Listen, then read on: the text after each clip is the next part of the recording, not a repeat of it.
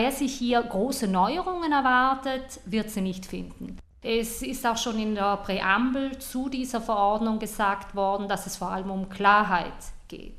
Und äh, wir begrüßen das. Kommentiert Julia Rufinatscha, Rechtsberaterin des Europäischen Verbraucherzentrums, die neue, am siebten Juni in Kraft getretene Verordnung, welche die Rechte und Pflichten von Bahnreisenden auf E U-Ebene regelt. So haben Fahrgäste auch weiterhin das Recht auf Entschädigung bzw. Erstattung des Bahntickets bei Verspätungen oder Zugausfällen. Was neu ist, die Entschädigungspflicht für Bahnunternehmen besteht nicht mehr für jegliche Umstände. Hier zum Beispiel die Witterungsumstände, das müssen natürlich unvorhersehbare und unvermeidbare Umstände sein. Orkanböen etwa, Überschwemmungen, verbogene Gleise infolge von Extremhitze. Nicht mehr geltend gemacht werden können, außerdem Krisen im Gesundheitssektor. Sicherlich wurde hier ähm, mit der Corona-Krise diese Neuerung eingeführt oder aber Verschulden durch Dritte. Aber, ganz wichtig für uns, der Streik wurde ganz eindeutig ausgeschlossen von solchen Umständen. Das heißt, das Eisenbahnunternehmen darf eine Entschädigung nicht ablehnen aufgrund von Streik. Gerade bei Streik kommt es im Bahnverkehr vielfach zu Verspätungen und Zugausfällen.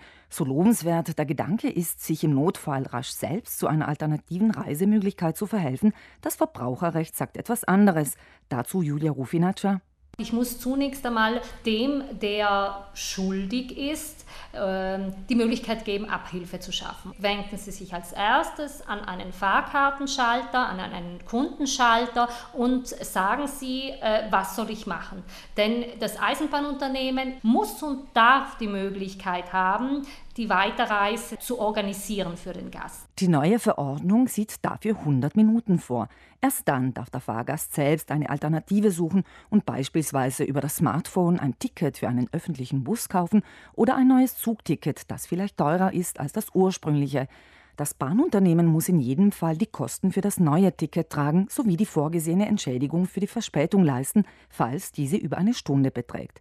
Gerade wer im Sommer verreist und quer durch Europa fährt, nutzt dabei wahrscheinlich verschiedene Bahngesellschaften, nehmen wir an, auf der Strecke Bozen-Hamburg. Hier gilt das Prinzip der Durchgangsfahrkarten. Das heißt, wenn ich diese zwei oder drei Fahrkarten im Rahmen einer Buchung getätigt habe, so werden diese in der Entschädigung mit einberechnet. Konkret heißt das dann, wenn der Regionalzug zum Brenner eine Verspätung hat und ich dadurch den Anschluss nach Hamburg verliere, dann muss mir der Beförderer, der die Karte ausgestellt hat, den gesamten Fahrpreis entschädigen, wenn ich zum Beispiel die Reise nicht antrete oder mir Ersatztickets besorgen muss, und auch in der Verspätungsberechnung muss die gesamte Streckenführung mit einberechnet werden. Eine weitere Neuerung der E U-Verordnung betrifft das Reisen für Personen mit Behinderung oder eingeschränkter Mobilität. Einmal mehr wird das Recht eingeräumt, dass ein persönlicher Begleiter oder ein Assistenzhund mitgeführt werden können.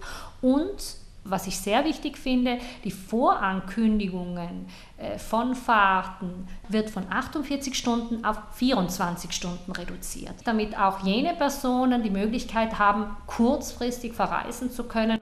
Begrüßt Julia Rufinatscha, Rechtsberaterin des Europäischen Verbraucherzentrums, die Maßnahme der neuen E U-Verordnung für den Bahnverkehr.